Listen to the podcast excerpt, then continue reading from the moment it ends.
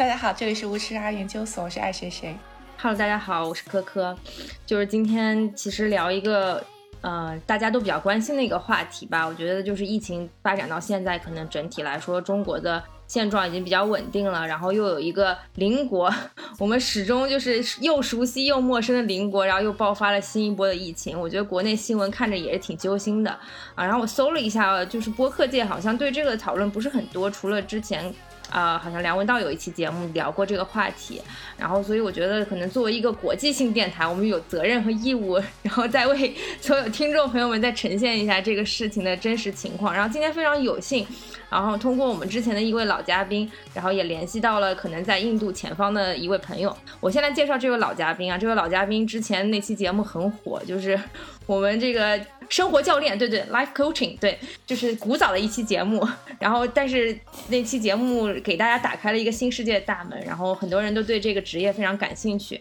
然后，让我们欢迎一下我们这个老嘉宾潘。Hello，无时差研究所的 听众们，大家好，非常开心，然后又回来了。对，上期节目，然后得到大家的关注，然后啊，也认识了很多的朋友，所以很感恩这个。也对接了一些业务，是吧？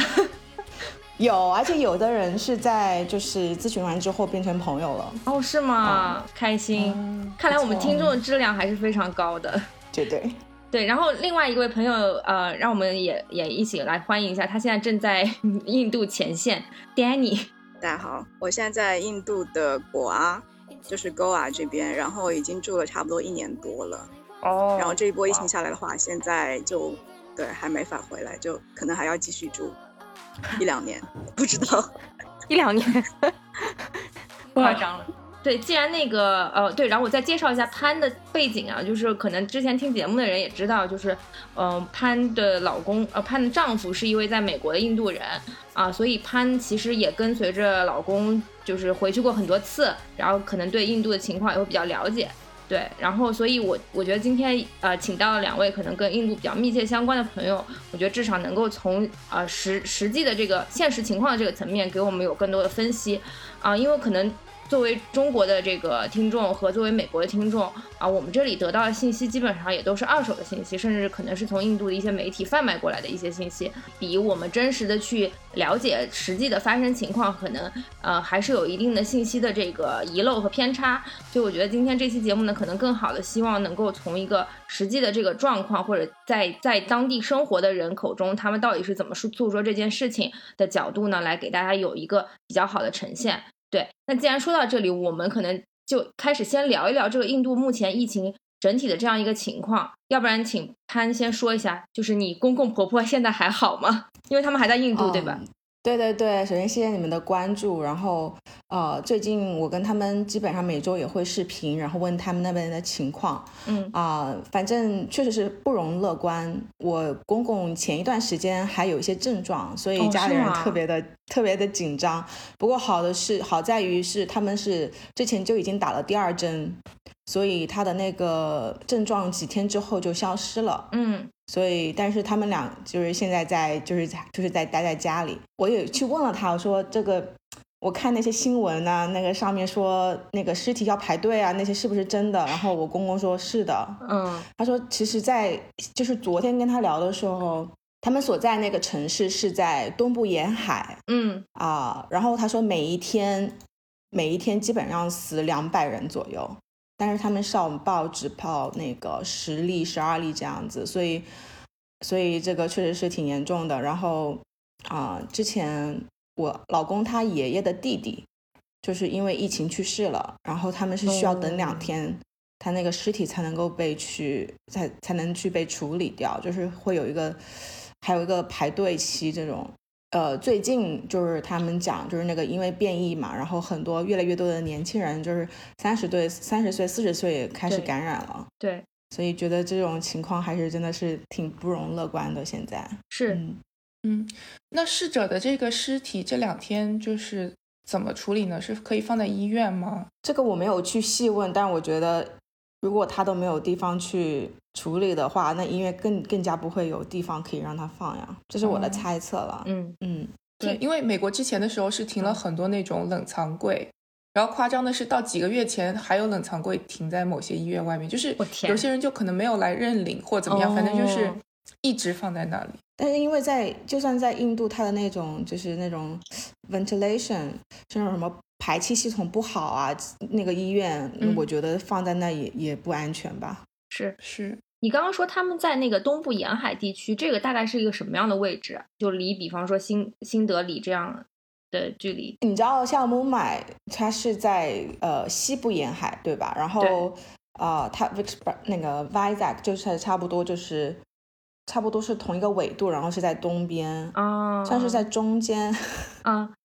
那那他们那个就是呃，就是大概的这个程度，或者是他们这个就是它会比较严重吗？还是它整个？就我不知道，就是因为印度是联邦制嘛，那我我想问的就是，可能是这个邦的它整体的这个它的这个生活水平会更高一些，还是它这这个在在整个印度处于一个怎么样的一个哦，理解你的对怎么样的一个水平？哎，我怎么忽然词穷了？我之前去印度就是包括呃北方、西方、东方、南方，就是也去了不少地方。我觉得我老公的家乡算是比较靠前的，不管是清洁还是生活，因为是沿海嘛。嗯。然后环境各方面，我觉得是就是干净程度肯定是在印度排前十的，甚至前前五。嗯，条件呢？我不敢说，我不敢说他的那个人们的 GTP 或者是他们那个州怎么样，但我觉得是中等偏上吧，至少是。它不像孟买那种国际化大都市，非常 westernized 那些呃建大建筑什么的。嗯。但是他们就是这个城市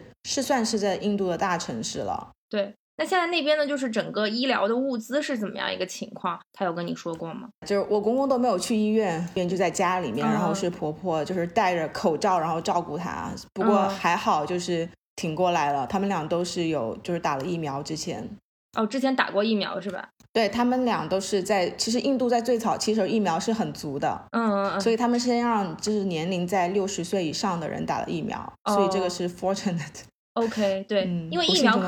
对，因因为疫苗至少能够比较大的缓解重症的概率，就是就至少能对吧？你可能会得，但是得完之后是重症的这个概率会大幅降低，是这样子的。嗯，对。那那要不然也请 Danny 说一下你那边的情况是什么样子的？呃，我这边 Goa 的话，它属于印度里边最小的一个省份吧，人口是一百五十万，然后呃，目前的话。呃，死亡人数是一千六百个，这几天就比较严重一点，新增每天都差不多有两千多、三千的样子。是确诊的是只是十一万，然后感染目前感染了的是三万，然后就是已经康复的是八万。这个地方大概是印度哪里啊？在孟买的南边那个省，就西部沿海。就孟买是 Maharashtra，对对对，西部。OK，那。就是你是什么机缘巧合到了这个地方呢？我是一九年十一月份的时候去了泰国，然后待了两个月，然后二零二零年一月份的时候来到了印度这边，就是差不多在北方呃旅行了大概两个月，到了南方这边就碰到了这个疫情，然后有一个 lockdown，然后就呃非常夸张的一个经历吧，前一天晚上被告知你要。明天早上一定要离开，然后我就逃难一样，嗯，连夜坐着那个公交车，然后就来到了 Goa 这个地方。因为据我外国朋友他们说，这个地方是对外国游客最友好的一个地方，就比较安全的。嗯，然后我就来到了这边，然后一住就是一年零两个月。嗯，对，所以这里到现在还好是吗？这里的情况是。这个月之前都还好，嗯，对我这个趟基本上，呃，就是根据民间的数字来讲，大概死亡人数是七十个，所以去年的这个时候基本上是没有，基本上是没有任何疫情的，所以我也能这么安心的一直待这么久。但是因为今年以来的话，它这个，对这种情况就一下子就爆发了。嗯，哎，那去年的时候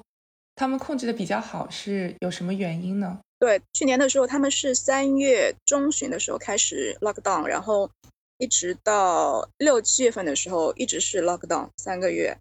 呃，中间只能够是外国游客，然后搭乘他们国家安排的那个 evacuation flight，他们才能够离开的，其他都就不能流动的。后来到九月份之后，就是疫情慢慢的缓下来，嗯，九月份之后就慢慢的有外省的游客，就是印度的外省的游客过来。到今年的一月份、两月份，往常这个是旅游的高峰期嘛，然后也是有非常多的节日。对，因为我们知道印度它就是每天可能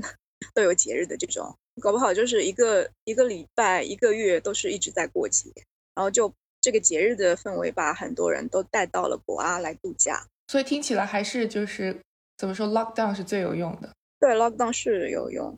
嗯，但是因因为正好这边的大壶节啊什么的，然后印度地方政府选举啊这种的，都会导致这个疫情突然之间就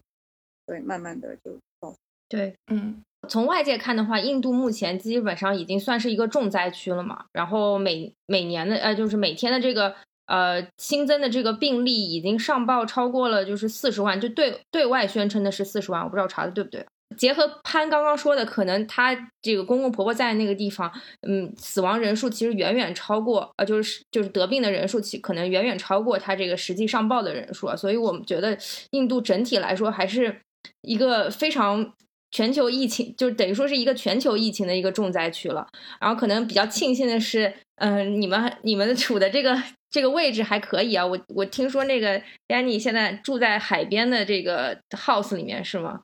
对我就是一个就沿海的一个地方，然后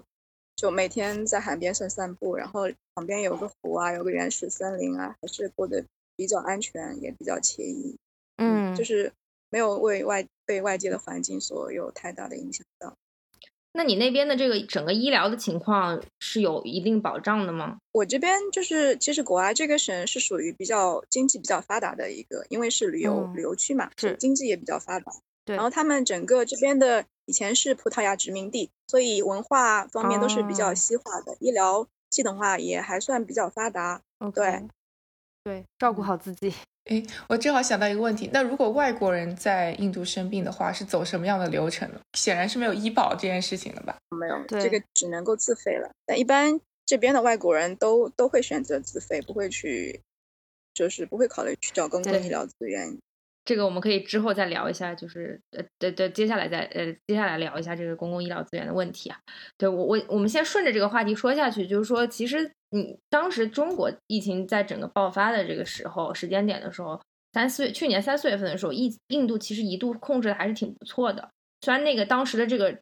呃就是感染的这个上报基数还是挺大的，但对比印度的整个人口的呃这个 base 在这里的话，的这个上报的人数相对还控制的还是不错的。因为当时可以看到莫迪政府其实也采取了一系列的控制措施，包括这开了什么类似于方舱的这个。这个旅馆呃方舱医院的这种类似的设施啊，然后也就是呼吁大家去这个戴口罩啊，然后提高警惕啊。但感觉怎么忽然在就是全世界好像都已经快要就是准备迎接新的胜利的曙光的时候，印度又忽然爆发出了这么一大波就势不可挡的这个疫情的浪潮。其实这个是不是跟中间的几个事件的关键节点是有关的？刚刚潘和 Danny 其实也都提到了一些，就比方说可能放松了警惕啊，然后或者是中间的有这种大蝴蝶啊，然后还有这个可能涉及到一些印度地方政府的选举啊，可能很多事情促使了这次印度疫情的反噬。那我们可以一个个来说一下，就是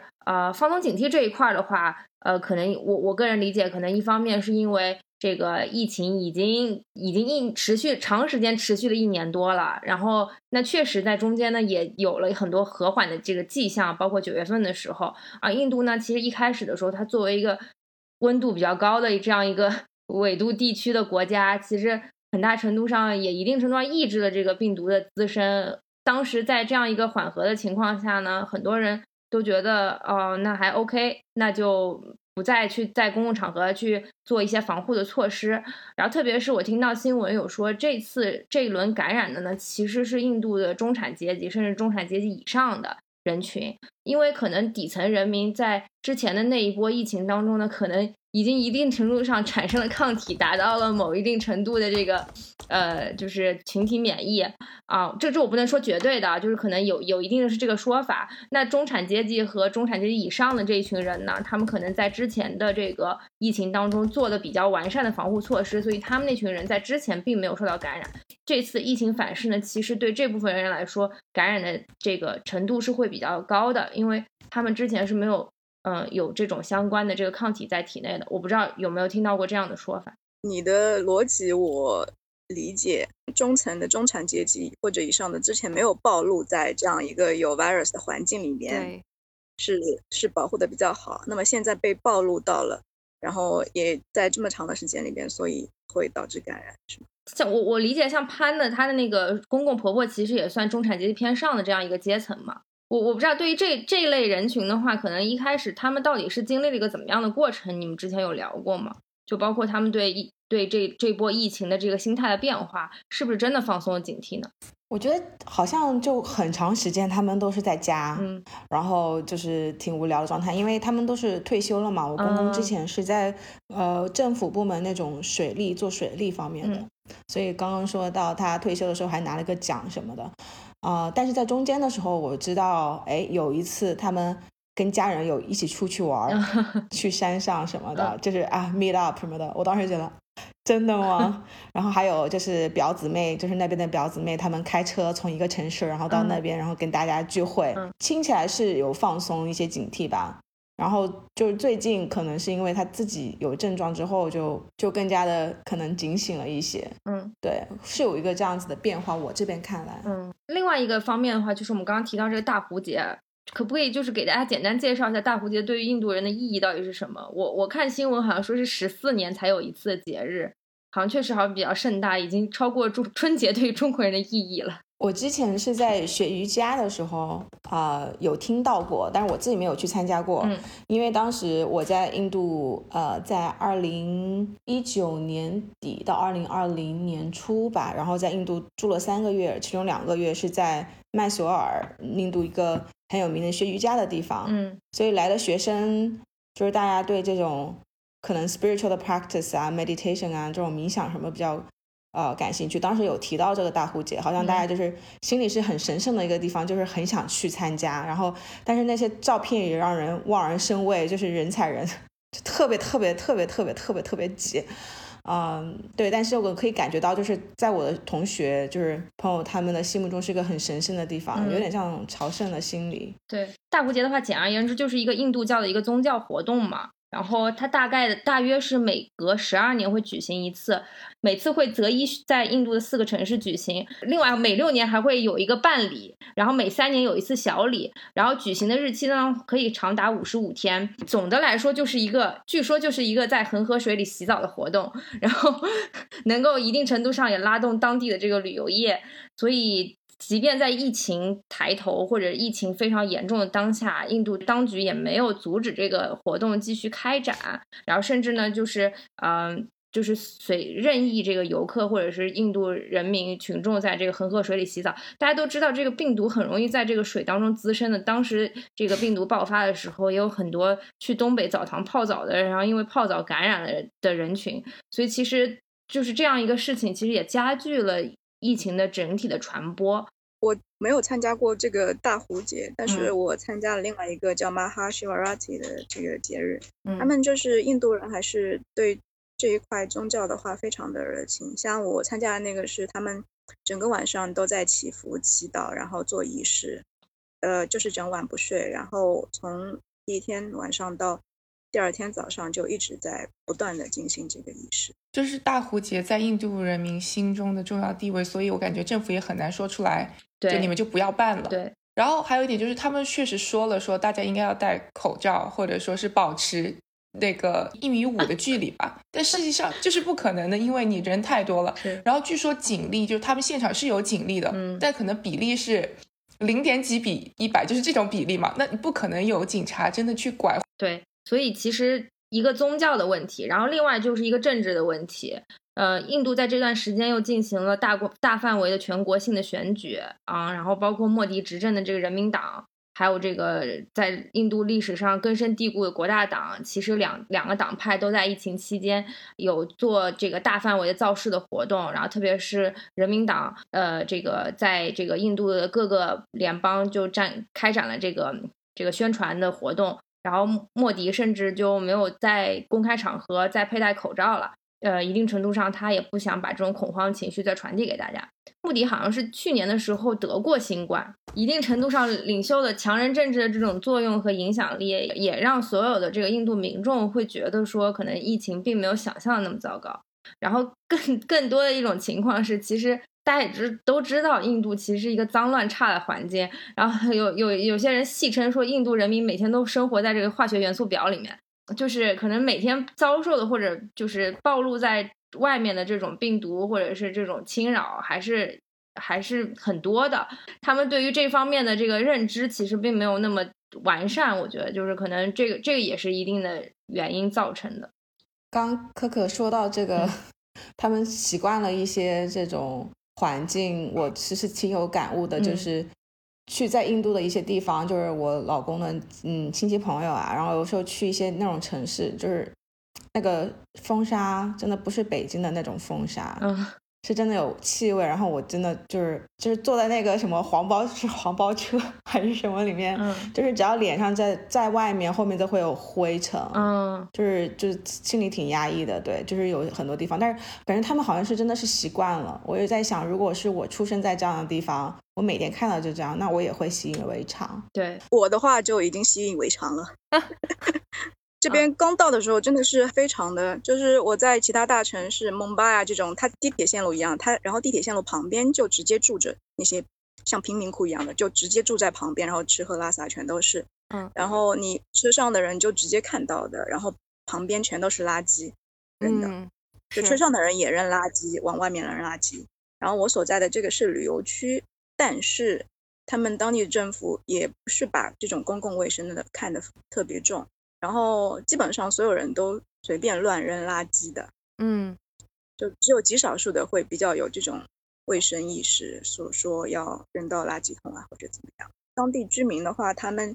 呃也是就垃圾直接焚烧，就在家门口，然后这个空气污染也非常的严重，然后他们就根本就不 care 这种这种东西，有一些当。当地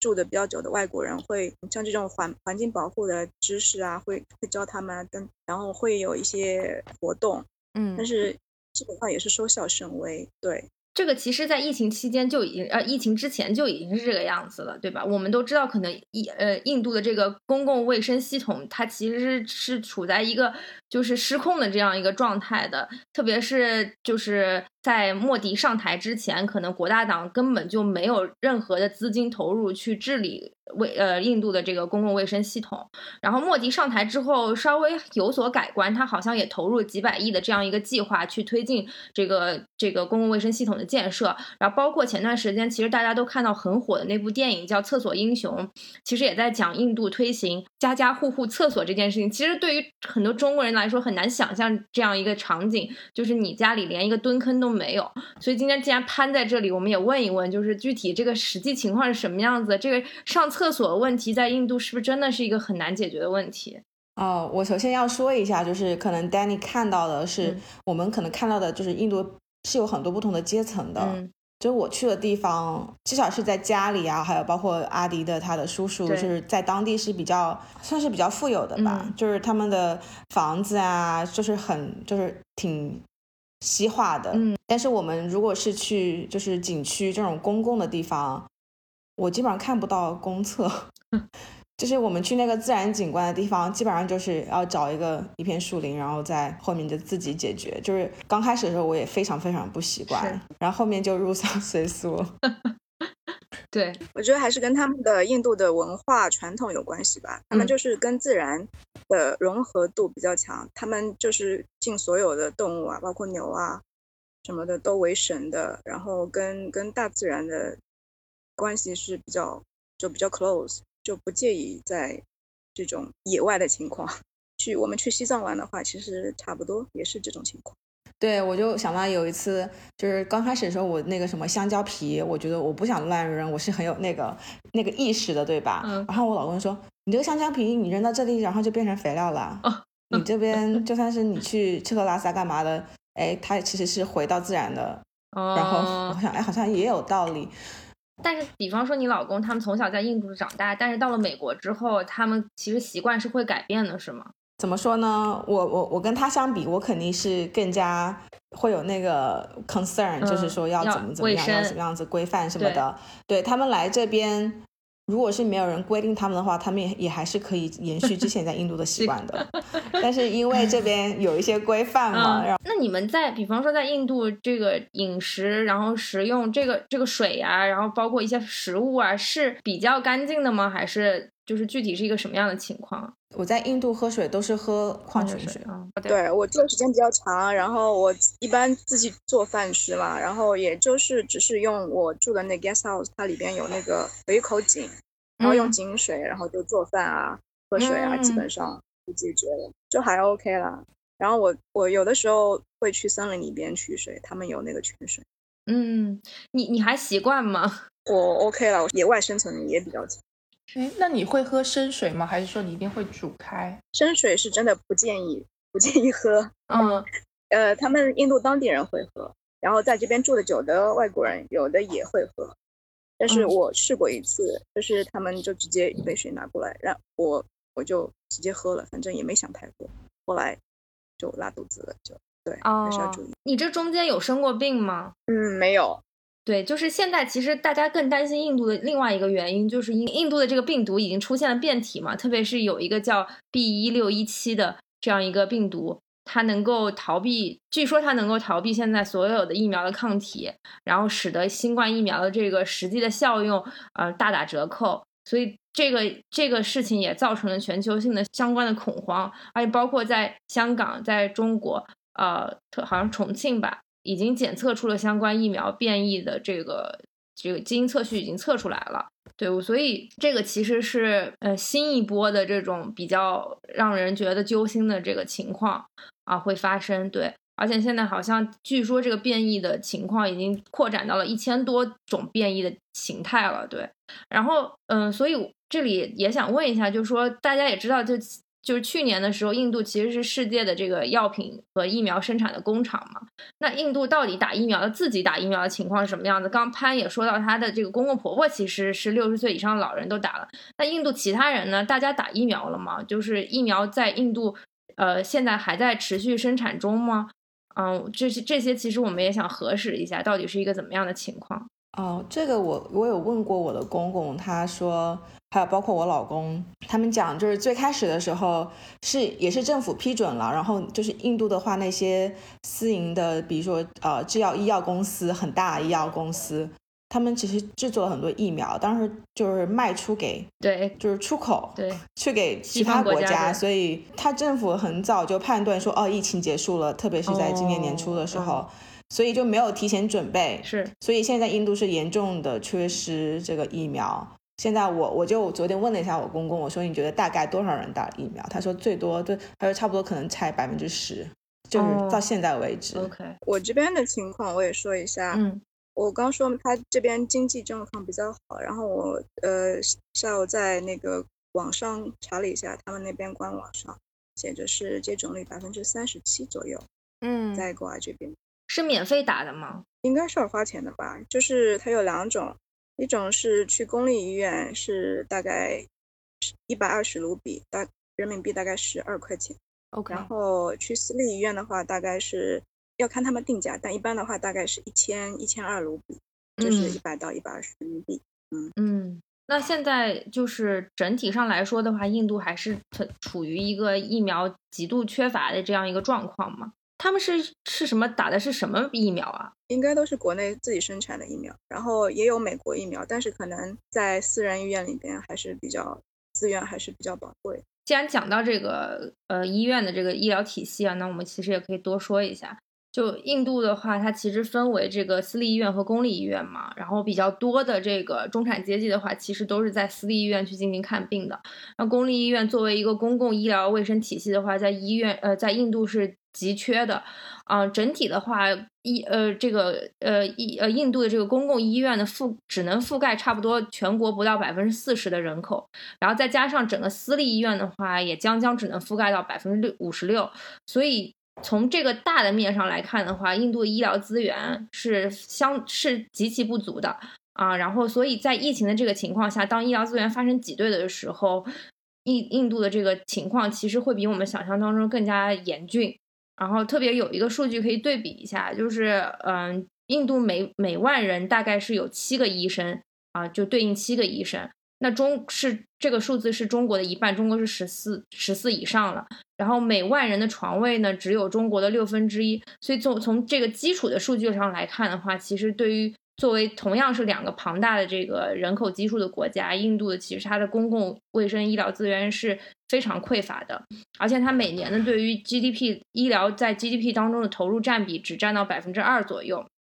啊，所以对于印度人民来说的话，这场疫情其实是一个比较严峻的考验。嗯，我我有一次去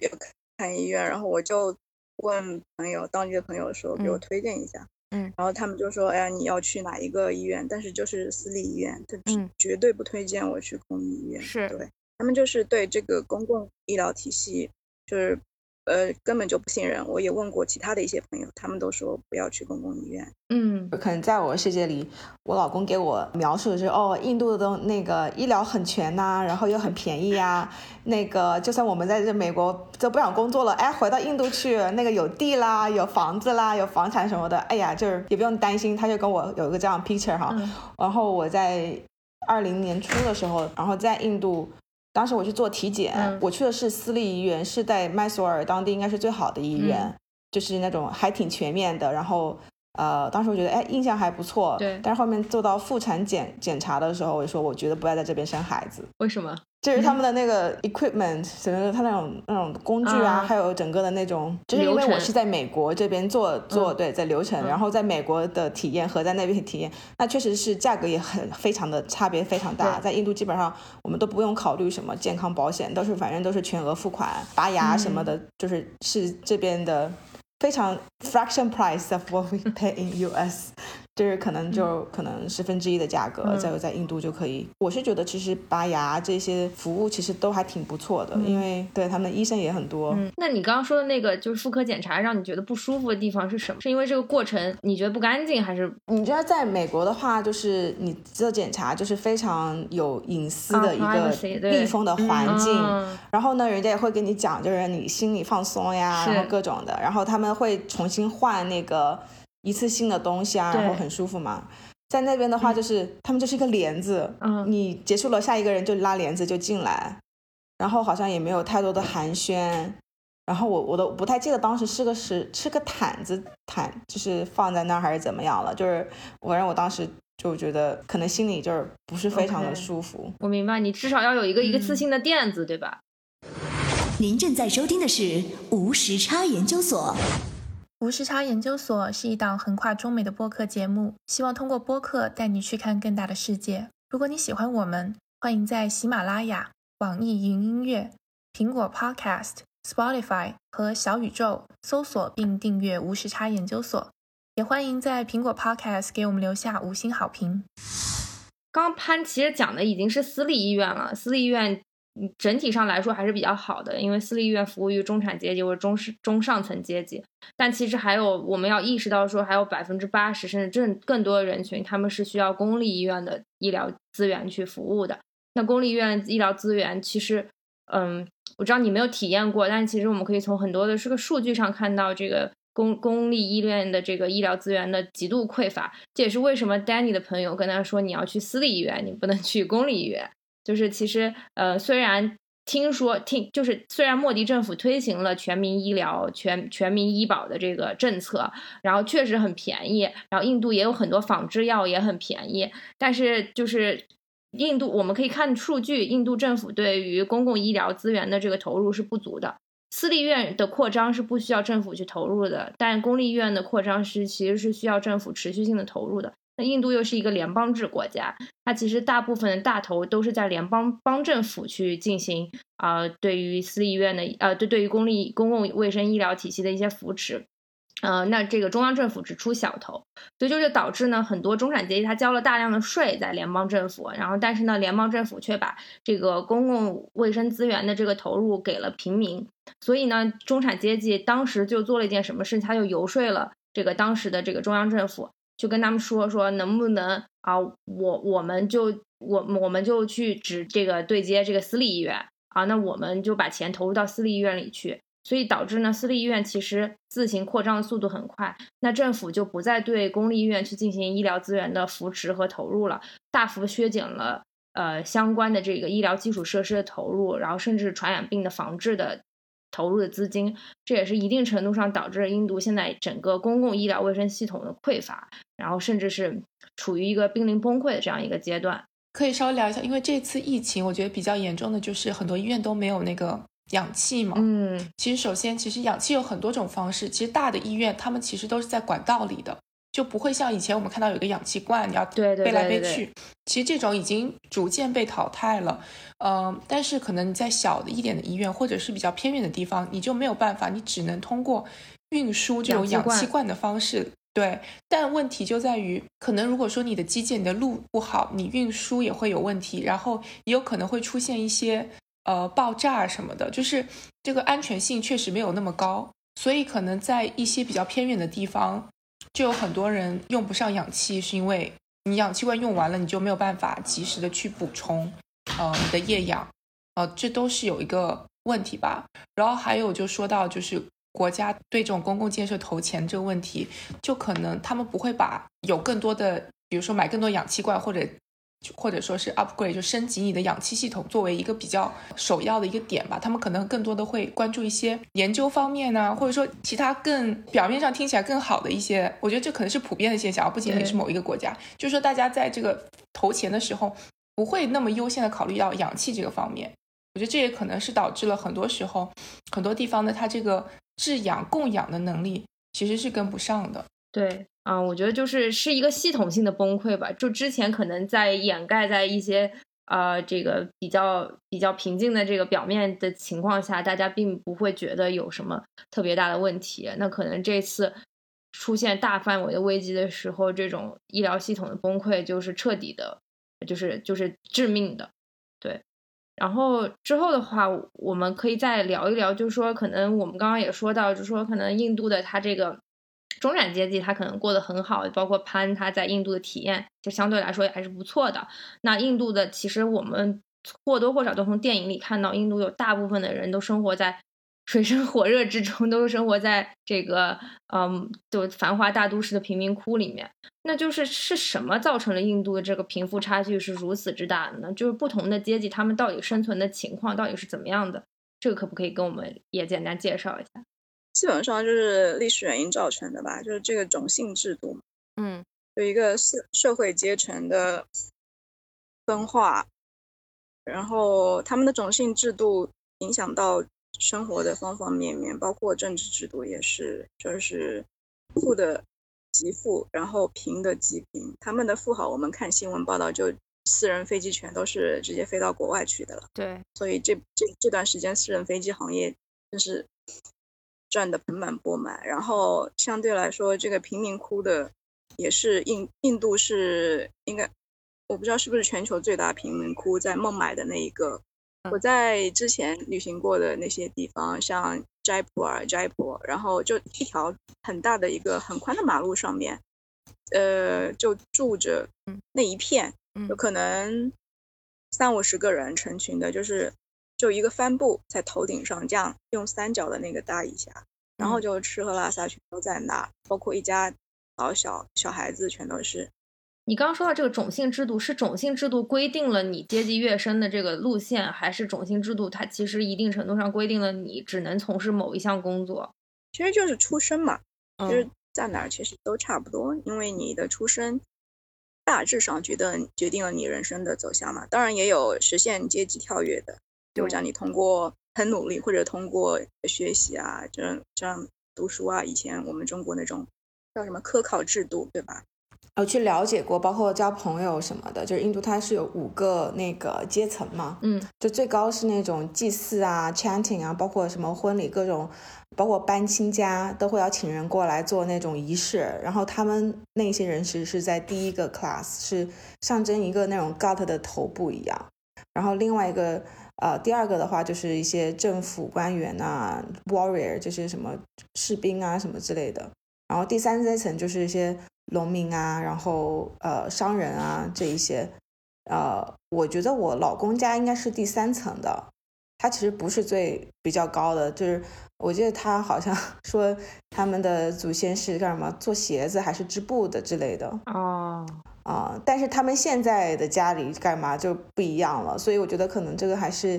千年之前的那样子吧。就是现在大家，就是我老公做 IT 对吧？他爸爸搞水利，他他的妹妹是做牙医，嗯，但是但是我感觉这个系统就有点像就是中国的之前封建系统，虽然现在你好像不存在，但是脑子里面可能还是有一些遗留的那种想法。比如说我们在交朋友的时候，哎，遇到一个人，他们。他他们可能是原来的祖先是第一个阶层的，就会觉得哇，好像很，虽然现在不是干嘛之类的，对吧？然后说啊，他妈妈可能也还是会唱歌啊什么之类的，就是还是会有一些就是呃，对于观念上会有一些影响，但是在自己生活中间不一定是说你现在做什么，对，嗯，这样子，还是看不同的地方吧。有一些比较落后的地方，对种姓制度的这种嗯阶层的。还是非常的重视，甚至说是，嗯，比较夸张的，有你一个这个阶层的，要想跟另外一个阶层通婚，都有可能遭到全家族的追杀。这个我知道，就是在结婚的时候，你要先，你就是包括是在美国这边的印度朋友，他当时说到他们的爱情故事，他们怎么相遇的，有没有遇到家里人，因为他们很少是那种自由恋爱，对吧？就是啊。像那种简历一样，你就拿来简历，然后我们家女儿可以出嫁了啊！我那那个我家的儿子想要娶老婆了，然后就是收各种简历，然后去 match。所以当时我那两个朋友他们，呃，后面说幸亏我们俩是同一个 class cast 的，就是一个级别的，幸好，就算他们家可能还是比较富有啊，或者什么的，还是会有这个影响。在印度生活的时候，我也看到有一些，比如说在家里面就是那种 housemaid，或者是这种扫街。你在在那个冥想 center，他们那种扫街，他们穿的特别朴素。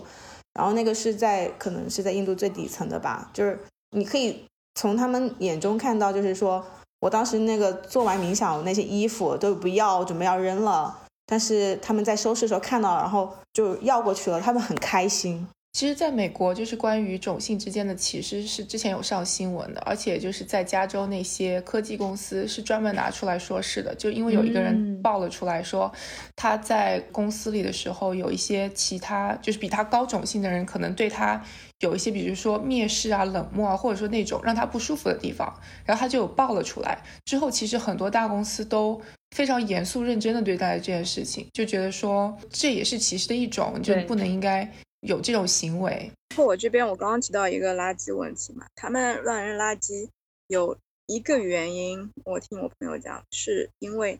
那些阶层在上面的觉得他们根本就不应该就是收拾自己垃圾，应该直接让那些专门负责收拾垃圾的人去做，就是低种姓的人去做，他们就就根本就手就不想沾。所以其实这种种姓制度一定程度上规训了人，就是。他告诉每个人你应该是在什么样的位置，你应该做什么样的事情，也导致很多人可能觉得说，我可能出生就是这样了，那我也就只能甘于这样了。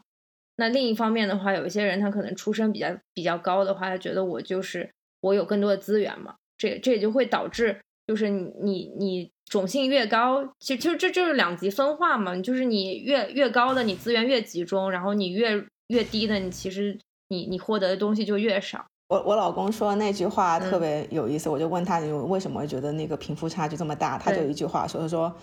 富有的人非常的 smart，非常聪明，他们 take all the money，他们把钱都拿走了。”就虽然是一句有点半玩笑，但是我觉得还是有一些道理在里面。就像科科刚刚讲到的，就是一个循环。那你有资源，那你就越来越聪明，well educated，对吧？你受到教育，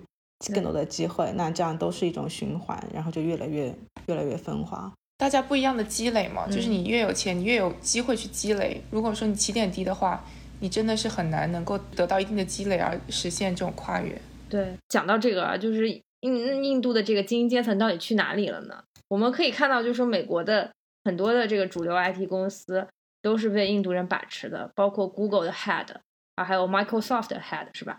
都是好像都是印度人。我在留学的时候，就我们班差不多三分之一是中国人，三分之一是印度人，然后剩下的是其他各个其他国家。对，对，就是我我们在这个国外读书的时候都有一样的经历，就感觉美国的印度人确实也很多，就国外的印度人也很多。那这些人其实是不是一定程度上也代表了印度的精英阶层呢？而且我我们就是大家都有一个比较强烈的感受，就是这些人可能一旦到了美国来之后，他们就不再会想要回到印度了。可能他们对于就是留在美国这件事情还是非常强烈的。就是在这边，因为我老公的关系，也有很多印度的朋友在这个东边东部。其实他们经常就是几个专业，对吧？就是也是分析啊，然后计算机啊，然后医药这些，所以他们在这在美国是赚取不错的。薪水的，对，所以在三口之家是过得挺舒服的。确实是像你说的，很多人都不想再回到印度，而且他们也会觉得在美国是一种荣耀。就我我感觉哈，就觉得啊，可以在美国留下来，然后在印度的家人呢也会觉得挺自豪的，怎么样的？我其实我老公在前一段时间，不是不是前段，时间刚开始认识的时候，发现他其实是有一些抱负的，他其实是想回到印度去为印度做一些事情，特别是。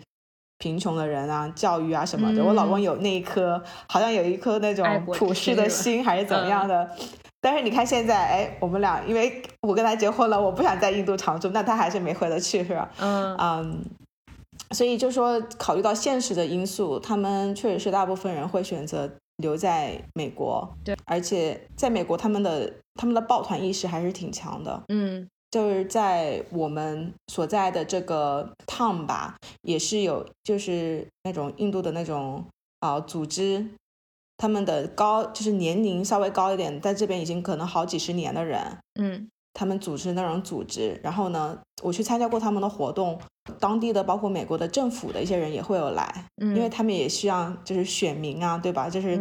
可以拉近他们对他们的好感什么的，嗯嗯嗯，所以我觉得他们在美国还是比较混得开吧，就是沟通啊，包括英语是他们经常用的语言啊。哎，我想问，就是去美国印度人他们大概是什么阶层？我觉得其实也没有很高哎，当然也是有高一点的，像我老公他其实是在中间，对。对吧？嗯，然后呢，就是 business 就是做 business 的人还挺多的，然后我知道他们的朋友里面有就是在印度的。也本来是家里就很富有的那种，那也有就是来这边自己闯的，觉得可能跟中国也差不多，对吧？中国人来的很多，有有那种可能就是相对在底层的这种，能够通过一些就是比方说读书这些手段，然后来到美国的吗？我觉得最底层可能会很少，哎，就比如说第五层就是扫街的那种，我觉得可能会真的很会太难。然后我觉得他们可能会很很难会有机会，就是说还要离开印度，然后来这边。跟中国的情况其实差不多，就可能有一部分是家境比较好的，然后出来，然后另外一部分可能是比较一般的，但是也也是比较努力的。你们有跟那个印度的相关的朋友聊过吗？就关于就是就他们对于这个国家的看法和他们对于这个国家的想法。我其实之前有跟一些朋友深度的聊天，就是在这边一个女性朋友，嗯，就是我是跟他们夫妻两两个人一起去的嘛，因为你知道在印度，女性相对于那个地位稍微会要低一点，就是他们也是宗教还有包括文化的一些影响，对，就是啊，然后我就发现那个女生其实是自己的兴趣爱好啊，还有各个方面能力都是挺强的，嗯。然后居然就聊到了一些现印度现在的问题，我觉得他们俩的口吻也是有点像是一边吐槽，然后我就有问他们，就说你有没有想过去改变？嗯，就是我觉得他们其实是有一种想要去改变的心，但是觉得无能为力。是，就是整个的那种政府，然后呃，包括我老公之前也讲过，就是在印度你想要成成立一个什么党派很也很容易，但是你也得要去找到 sponsor 和 voters，然后就还。政府里面也是挺腐败，然后各种的，就是你真的想去争取一些人权，真的回去做些什么事情，你还要考虑，那你自己的生活可能就没有办法现在现在这样子的安逸了。衡量之后，可能很难真的去做那样子一个。但我觉得就是这种问题，可能其实在各个国家都有吧。就是有一些很系统性的问题，你很难用个人的力量，就是说去改变。是期待的是一场比较大的，就是那种变革革命。但我觉得这种声音的累积。呃，就还是有效的，就越来越多人去聊、去关注，特别是如果说有更多印度人在就是一些其他的国家，然后体验了不一样的生活以后，肯定会对国就是印度本身有影响。我觉得这是每个国家都会经历这样的一个过程吧，就是你你总是会想要往更好的呃方向去发展，那都是要通过不一样的声音来带动的。但我个人觉得，靠这些离已经离开印度的精英阶层再回去拯救这个国家，其实还是比较困难的。可能未来的出路还是得依靠这个国家自身的这个演变，内在性的这种演变和经济发展，需要出现一个相对来说比较 solid 或者是比较有有实力的这样一个党派，能够带领印度走出贫困，我觉得才能够吸引到这些精英阶层愿意回国，就至少能够创造一个比较相对比较稳定的环境。现在这个世界上流行的就是消费主义、金钱拜金主义。就是它的基础不在哪里。我想要补充一点的，就是我们在我们看来，好，好像印度这个国家是要去被拯救的。哎呀，这么多问题要被拯救的。但是其实我就是把自己放在印度真的里面的一员，我其实看到还是有些不一样的层面。比如说，我看到就是包括亲戚朋友，包括他们去，就是非常做很多的慈善。然后就是那种公益组织，是可能看比我看到就是在中国做的可能更多。对，就是真的是可能大家对物质的那种要求没有那么多，说一定要非常 fancy 的东西去攀比或干嘛的。他们有了一点就可可以去捐出来。是，就是我所看到的这个环境是这样子的。对对，这个也跟他们的文化有关系。他们这边确实有非常多的志愿者组织，像我之前也。是在海边刚碰到一个大概六十岁左右的印印度的一个一个女士吧，嗯。嗯，然后她她就是从三三十多年前开始就一直在做慈善，就可能她现在住的房子是一个 apartment，是一个她的一个女性朋友一直借给她住的，她本身是身无分文，然后所有的收入只靠她的两个前夫定期的打给她钱，然后她再把这个钱分享给。她身边的有一些贫民窟的孩子跟她一块住，然后包括不跟他一块住的一些孩子，也是在他这边，他带他们基本上去玩啊，去干嘛？这个其实是不是跟他们宗教的这个嗯信仰有关啊？就说印度宗教啊，特别是印度教，对于印度人来说，到底产生了什么样深远的影响？这个其实也可以聊一聊。他这边大的宗教，一个是印度教，另外一个是穆斯林。穆斯林教规里边啊，就有一个说法是，你要把你的收入的百分之二点五至少 share 给其他人。如果是要遵循这个教规的人，那都都会去做这一件事情。另外一个的话，我觉得应该是跟这边呃外国的文化的输入也有很大的关系。从上个世纪的五六十年代开始，这呃印度就聚集了很多。外国人到这边长期的居留，然后他们也把国外的这种 NGO 的这种组织啊、这种思想啊、这种这种行为行动啊，全都带到了这边。那可能也也会带动印度本身的这个国家的人去做同样的事情。那慈善是一方面嘛，然后宗教其实对印度人民其实也有很多其他方面的深远的影响嘛。这个潘可以给我们讲一下吗？对对，像我老公家其实一家人都是信的印度教。嗯，然后我老公是不信教的啊？为什么呢？对，他可以不信教吗？呃，我老公好像是，他是说他是多少岁的时候，然后就决定自己不信教了。但是跟家人在一起的时候，那个样子还是要做做。但是他就很 很无所谓的那种。嗯。但是刚刚 Danny 提到那个捐款那个，嗯，我老公虽然他不信教，但是在美国，他前几年他的工资他百分之十也是捐出去的。哦。有一次他的生日，我说你想要什么生日礼物，然后他就说，啊，你就把。嗯，你想要买的生日礼物的钱就捐给这个组织，嗯，然后我们一起还有在美国有去就是募捐过，就给就是给他们就是印度本地的小孩募捐那种。OK，啊，我觉得可能这种是一种可能家庭的影响也有关系，虽然他自己不信印度教，嗯，然后刚刚说到印度有很多的节日，对吧？就是不同的节日会有做不同的 puja 仪式。我就是看我自己的婆婆，我们当时我婆婆来我们美国跟我们住过两个月，那个时候我跟我老公都要去上班，他一个人在家里，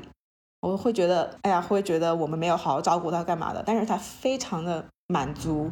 他白天在那边自己 chanting 可以 chanting 几个小时，就是做那个歌颂歌，对，到包括现在他现在疫情在家里面，我就问他做了什么，他说还有在 chanting。我这边也是看看到有一些印度人，就他们每天来山上这样就就拜这种做 puja，他们整体还是挺 spiritual 的吧。我一六年第一次去印度就是学那个。Vipassana 内观冥想的时候，当时选了一个印度西边的一个镇，那个镇就是那个州是就是 vegetarian，就是只吃蔬菜的那种。当时我在那边就是女女生的 program，就是是跟男生 program 是分开的。然后就发现有一个就是他们有的是婆婆跟媳妇一起去的，有的是妇女一起去的。有的是可能都已经第二次了，我说这种在中国好少呀，就是感觉他们的这种 spiritual 的这个就不一定是宗教，就是那种灵性方面的这个可能需求也好，还是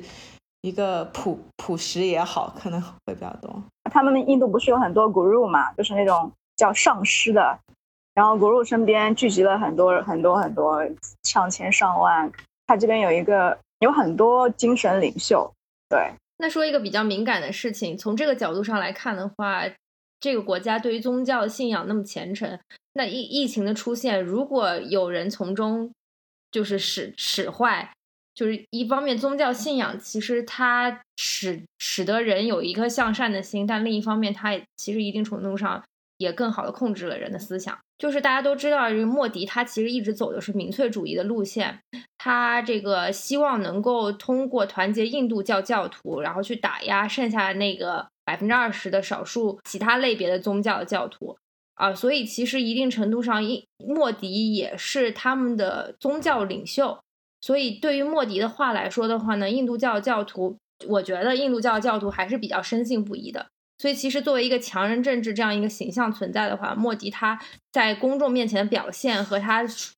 说什么样的话，他出台什么样的政策，其实也是跟这个紧密相关的。既然宗教能够为政治所用，我们觉得，我我觉得也不排除，嗯，这个这个这件事，就是莫迪会在，就是宗教这件事情会在疫情期间起到一个比较不好的作用。您正在收听的是无时差研究所。无时差研究所是一档横跨中美的播客节目，我们分居在大洋两岸，邀请各行各业的同龄人一起讨论时下中美的诸多社会现象。虽然每周都要配合着时差，以远程连线的方式录制节目，但我们每周的更新无时差，因为我们知道每一期的认真对待都会传递给世界各地的你们。然而，我们还是希望能够有更多的机会可以一起直接面对面的聊天。如果你喜欢我们，欢迎扫描微信打赏码，或者使用爱发电。给我们送来你的心意，你的每一份打赏都能为我们早日相见攒下一点机票钱。详情请见本期节目的文字介绍。谢谢大家。其实讲印度呀，不可避免的会谈到中国两大人口基数最大的发展中国家，然后中国和印度其实一直处在一种分分合合的这样一个状态，特别是这段时间。其实中印关系也非常非常紧张，然后特别是在美国对中国实行了相关的一系列经济制裁之后，呃，西方国家希望扶持出印度这样一个能够承接中国制造业转移的这个国家吧，就是这样这样一个这样一个政体啊，这样一个国家，对。嗯，所以呢，其实我们不禁也要在在这里，我们不禁要问说，这个印度它是不是真的 具备这样的能力？即便西方国家非常想扶持它。但好像就目前这个情况来看，我感觉这件事情还是非常存疑的啊。当然呢，这个美国希望能够呃借助印度孤立中国，呃，美国希望能够联合西方国家，然后借助印度孤立中国这个事情，我觉得已经不言而喻了。特别是在特朗普政府上台之后，已经当时当即宣布了，就是有一千多家这个美国企业会撤出中国，然后把制造业转移到。印度，但好像实际执行的情况并不是这么理想啊，所以，我，所以，所以我觉得，就是说，从某种意义上来说，印度其实并不具备着完全能够承接中国制造业转移的这样一个基础。我有个朋友，他做纺织业，之前很多年都一直做纺织业，那今年的时候他说他要放弃，嗯，原因就是中国中国那边的竞争压力太大了，他这边根本就赚不到钱。啊，你说在印度做纺织业是吗？呃，有一个数据，就是一九年的印度的 GDP 是中国的五分之一，嗯，相当于中国二零零六年。那据我观察来讲，除了真的是大城市，基本上其他的地方基础设施还是比较落后。对，呃，所以要短期内说承承接中国制造业，一个是基础设施还达不到。嗯，然后另外一个是他们的人口的整体素质，可能就是还是没有中国中国这边高。是，其实，在问我老公这个问题的时候，他的第一反应是是不知道他的盲目的自信说，Yes, we already are，就是好像我们已经是那个已经从中国移到印度来了。你看那个又又便宜，然后人又多，就是各种的。然后我是打一个疑问号在这儿。然后，但是他同时也在说了一个，就是因为。政府，印度政府的这个腐败，就是那种贿赂的这种现象，所以其他国家其实是很难可以真的靠得住的政治的稳定性，把它给实施下来。我觉得其实刚刚大家也都说到，主要也是几点几点原因，就一个是可能是就是它的这个基础设施，就包括传统制造业所需要的这种土地、水电，然后还有就是。它的这个公路网、铁路网，然后它的航运、它的货运啊，我觉得这些其实根本还处在一个比较初级的阶段。那可能这个对于对比中国来说的话，那其实相对来说还是比较落后的。另外一个的话，就是它的政治的稳定性，还有它政策的稳定性，就是尽管它。它是一个每年大选，它会定期的举行，然后大选后的这个权力移交也都会很顺利。但是会发，这就是你会看到它其实它的相关的一些政策，其实在一直不断的变化当中，包括它的这个税制。呃，之前好像最近印度这个企业所得税从百分之四十降到了百分之二十五，然后但是在企业税之外却有各种费率的附加。然后相比相比之下的话，中国其实它的这个税。还有还包包括它的这个呃，就免税的一些政策还是相对比较稳定的，在这些条件基础条件还比较欠缺的情况下，想要盲目的去进行制造业转移的话，还是比较困难的。所以为什么一开始的时候说这个好像一一千多家企业啊，就是转移到实际转移到印度的却微乎其微。呃，另外就是还有一个更加深层次的原因就是。作为这个新兴市场的话，印度的它这个汇率波动虽然已经相，呃，汇率波动的这个幅度虽然较其他国家相比已经比较低了，但是即便如此的话，印度的这个汇率波动还是会远远大于中国的这个汇率波动。我们知道，一个汇国家这个汇汇率波动的这个稳定性，汇率的这个稳定性，其实一定程度上也影响到这个国家进出口贸易。所以，对于外资商投资来说的话，它需要寻找一个汇率政策，呃，它需要寻找一个汇率相对稳定的地方，有助于它这个国际贸易的这个收支情收支的情况，对，啊，然后维维持一定的这个进出口的利润，嗯，然后另外一个因素的话就是市场的需求，就是印度它其实虽然它有这么大的制造业，有这么大的劳工，啊，有这么多的人力，但是呢，它并没有一个庞大的消费市场。为什么那些跨国公司喜欢在中国投资？是因为中国能够承接这些制造业的同时，中国又有巨大的消费市场能够消化这些东西。为什么特斯拉要在中国建厂？就是因为不仅在中国能够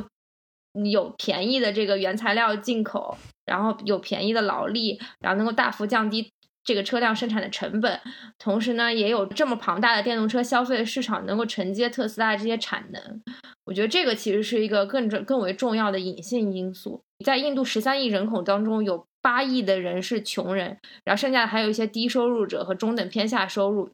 他们基本上还要从政府那边获得粮食补助。这些人就根本就不会买这些跨国公司昂贵的商品和服务，所以就是他们在进入这样一个国家的时候，在他是没有这个市场的动力的。你像苹果在中国，中国既是苹果的生产国，又是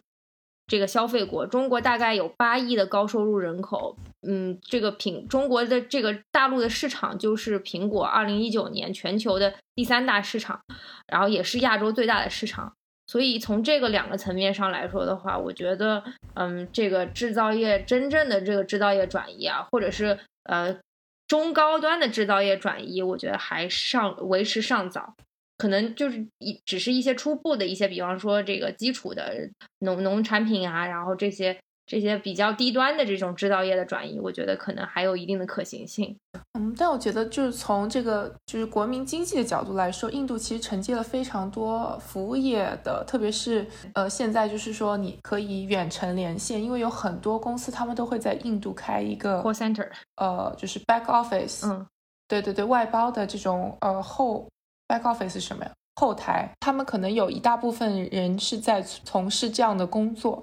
呃，可能在制造业上，就像科科说说的，有很多的问题，但他们可能在服务业上确实有很多的优势。首先就是，可能大部分人英文说的都比中国人比较流利，对，所以就是他们能够承接这一些大部分这种西方国家这些服务业的业务。最后一个问题想聊一聊，就是说现在印度疫情已经是这样一个情况了嘛？就我们看到这个数字每天都在上涨，然后感觉。嗯，大家都生活在水深火热之中，那这个世界应该如何对待印度？然后中国又做了哪些努力呢？我觉得可能各个国家也都有发言，或者各个国家也都有表露，包括美国好像这边就就就是只是说了一句“我们的心和印度人民同在”，好像就就没有什么下文了。对中国这边的表态，中国是这个在四月二十二号和四月二十三号，这个外交部的发言人都一再表示，就是说。啊，中国人中中国政府和中国人民啊，愿意为印度政府提供支持与帮助。但是呢，就是对，就是我们知道，一开始可能这个初期的时候，哈，印度基本上都处于在一个拒绝中国和和中国合作的这样一个状态。特别是好像到中国当时有召开一个环印度经济带，就是就印度周围的几个国家一个联合的这这样一个应对疫情的讨论。然后印度都拒绝参加了，然后同时呢，这个印度也，这个莫迪他作为一个民粹主义的领袖，他也多次在公开场合表示啊，不会接受中国的一些捐赠，或者是不会接接受中国的一些救济，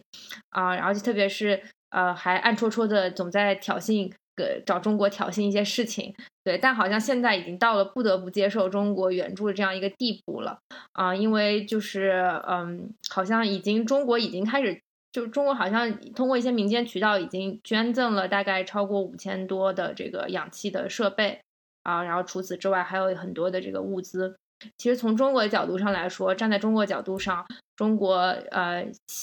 要想就是真正能够打开国门去融入世界贸易，那这个需要这个世界，呃，每一个环节、每一个链条上的每一个国家都能够具备这样同样打开国门的能力。如果印度一天不好，即便中国严防死守。病毒还是有可能会通过各种各样的渠道进入到中国，包括我刚刚提到的这个香港啊，然后还有这个重庆啊的一些情况，就是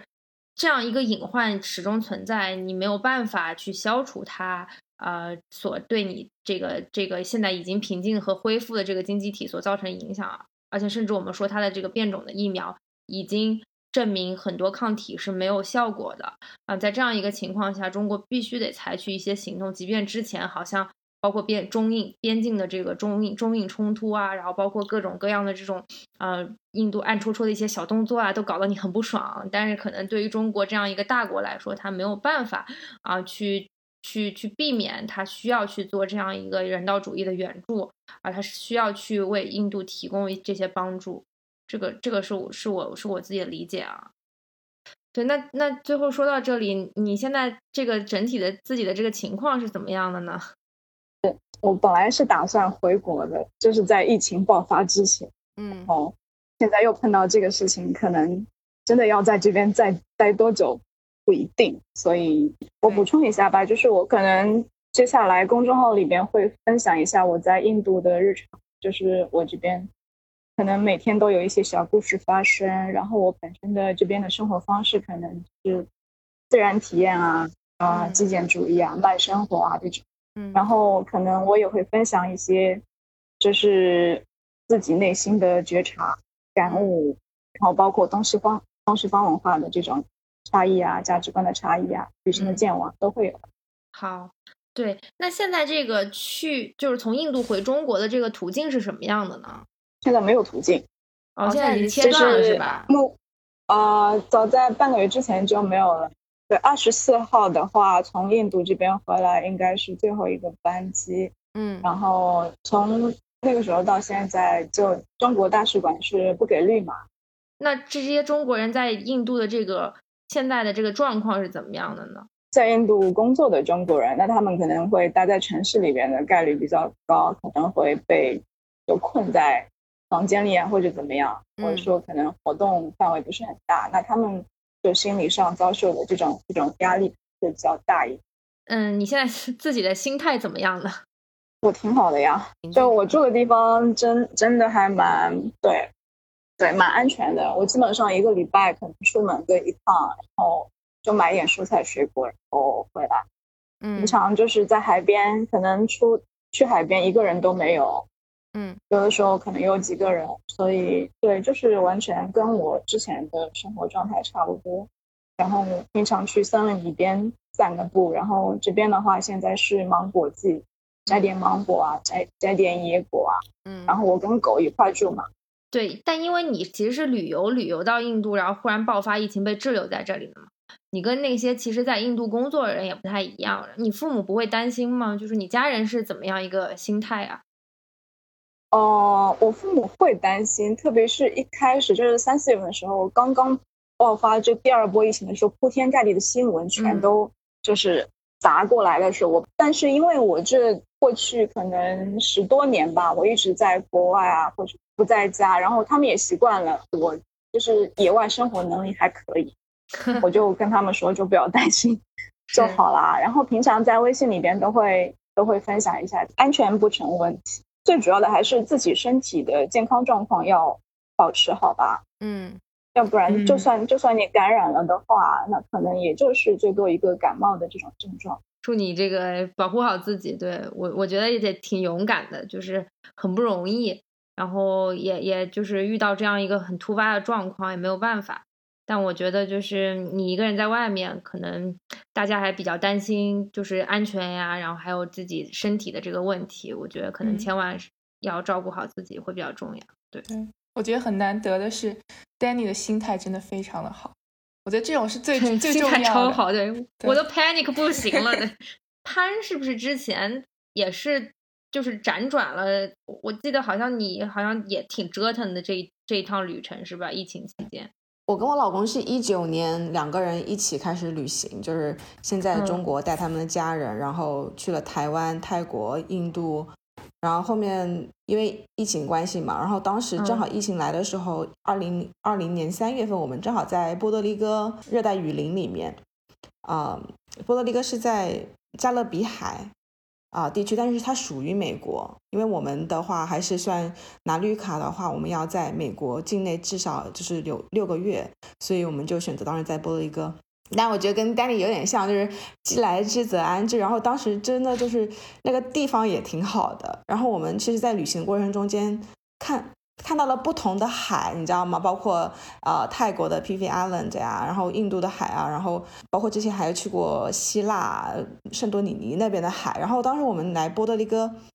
这个地方的海岸线特就是那种长，然后有变化，又有冲浪，然后又可以浮潜，还可以有游泳的地方。然后跟雨林呢又只有十来分钟，所以我们两个人居然就在就是走路去海边的地方，然后买了一个 one bedroom，然后那边住了一年房子，对，然后就住了一年，对，然后现在因为啊我老公有一个很好的机会在美东，所以我们是最近一个月从波多黎各然后飞回来的，飞回到康州。哦，你们又重新开始工作了是吧？你老公？对我老公有在，他我老公又做教练又做 IT，哦，OK，对，然后我还是远程的做教练。然后今天非常感谢两位嘉宾，然后给我们讲分享了那么多印度的相对来说比较全面的一个概况吧。对，然后我觉得就是印度这次疫情可能已经变成了一个全球大家都需要重视的一一这样一个事件，因为在这样全球化的背景下，其实我们都很难避免，嗯，就是。孤立某一个国家而单独存在，对，所以我我觉得就是至少今天从很多层面上，不管从政治、宗教，然后这个信仰，还有它的种族各个层面上，我们都把印度又做了一遍重新的梳理。其实我们之前也有节目聊到过印度啊，然后今天我觉得可能是跟这个印度更加贴切的一些人，包括是呃有家人是印度人，然后包括有在印度生活了一段时间的朋友啊聊一聊，我觉得可能对这些问题的理解，或者对这次疫情的爆发，我们有可能有一个更加从更加直观的认识吧。最后就希望就是印度的这个状况能够呃尽快得到改善，然后也希望就是大家能够呃重新恢复到比较呃正常的生活当中去，也也这个也希望这个我们的嘉宾在印度自己照顾好自己，对，注意安全。对，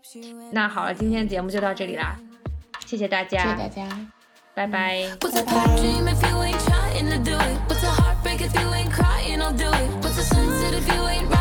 Into it? Let's drive into it. Cause I'm bringing you back to life. Yeah, I know that you're gone, but I swear that you're here. It's a feeling that won't disappear, and you're bringing me back to life.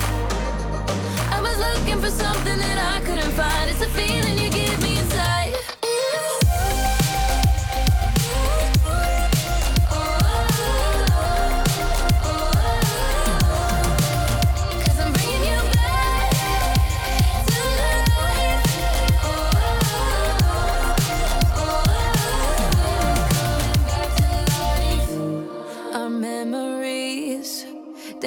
than just our history. Our history. They lift me up, they flow like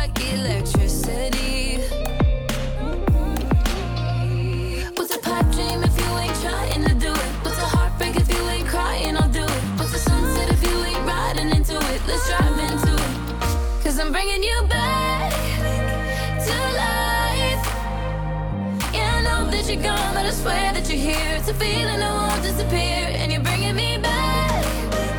to life. I was looking for something that I couldn't find. It's a feeling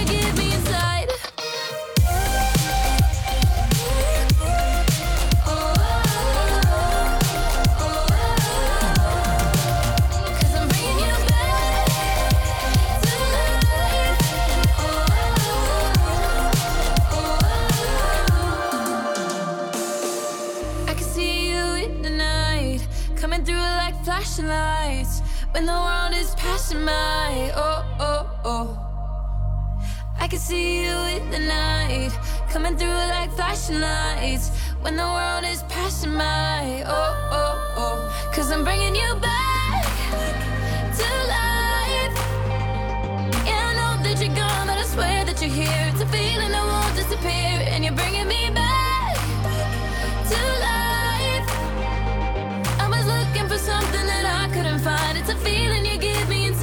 Cause I'm bringing you back. Cause I'm bringing you back. Cause I'm bringing you back to life. Cause I'm bringing you back to life.